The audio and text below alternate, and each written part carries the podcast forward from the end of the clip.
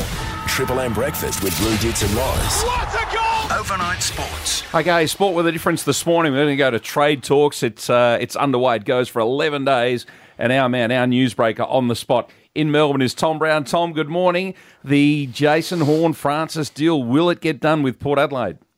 I think it will eventually get done with Port Adelaide. Good morning, guys. Obviously, North made it clear yesterday they want more than two first round picks. Um, is that reasonable? Well, I guess Luke Jackson's a reference point, albeit much different players, and one's contracted, one's not.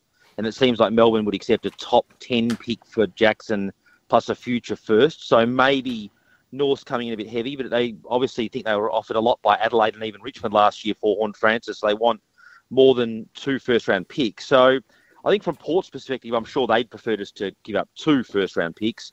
Could a player get involved? I know there's been some talk about whether North's into Zach Butters. Obviously, he's a Victorian kid. Maybe he could offer a lot of money, but sources familiar with the deal this morning tell me that North's not after Butters. And uh, in any case, Butters, I don't think, would be prepared to go to North. No. So I don't think he's involved. Why do you think this has happened, uh, Tom? Is it to do with Alastair Clarkson and the Hawthorn issue, or?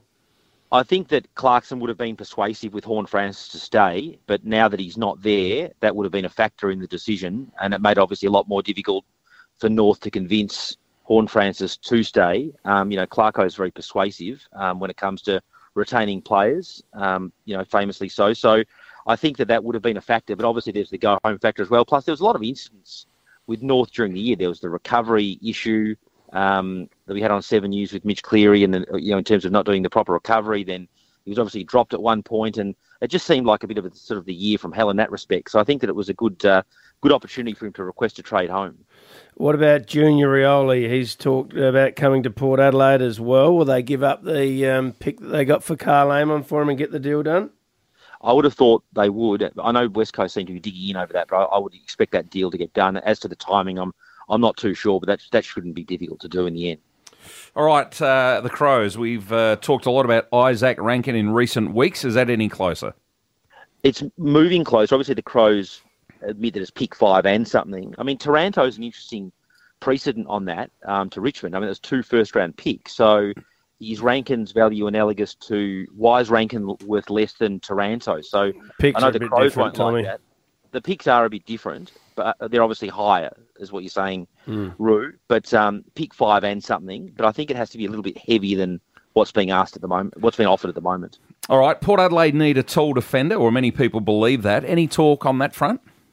Yeah, there's some talk about Ben McKay. My understanding this morning is that he will stay at North Melbourne. I know there's been interest in him. He's 201 mm. centimetres and he's a great defender. Uh, I mean, Tomlinson, Melbourne flagged as available for the right deal. Yes, they can't get a game at Melbourne. Um, would he fit their bill potentially? But um, no more talk on that at this stage. But McKay, as my understanding, will stay at North. I think Port had a crack at uh, Ratugolea from Geelong as well, and he's decided to stay there.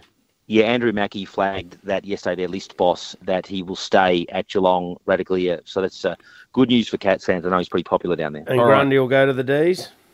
Grundy, Grundy will eventually get to the Demons. Interesting story overnight that Grundy's prepared to accept a modest pay cut to go to Melbourne. I mean, if he was interested in a pay cut, I'm surprised he, you know, wouldn't sort of do that at Collingwood. But hmm. obviously, mm. the Collingwood money is just too much. So mm. it's nine fifty or a million dollars. And I think the Collingwood model, I think Graham Wright's model I've heard is that you should have about a million dollars tied up in Ruckman. Collingwood's got close to two at the moment, so Grundy was the casualty there, and it puts Collingwood in an interesting position because Grundy doesn't necessarily want to leave, but he is leaving.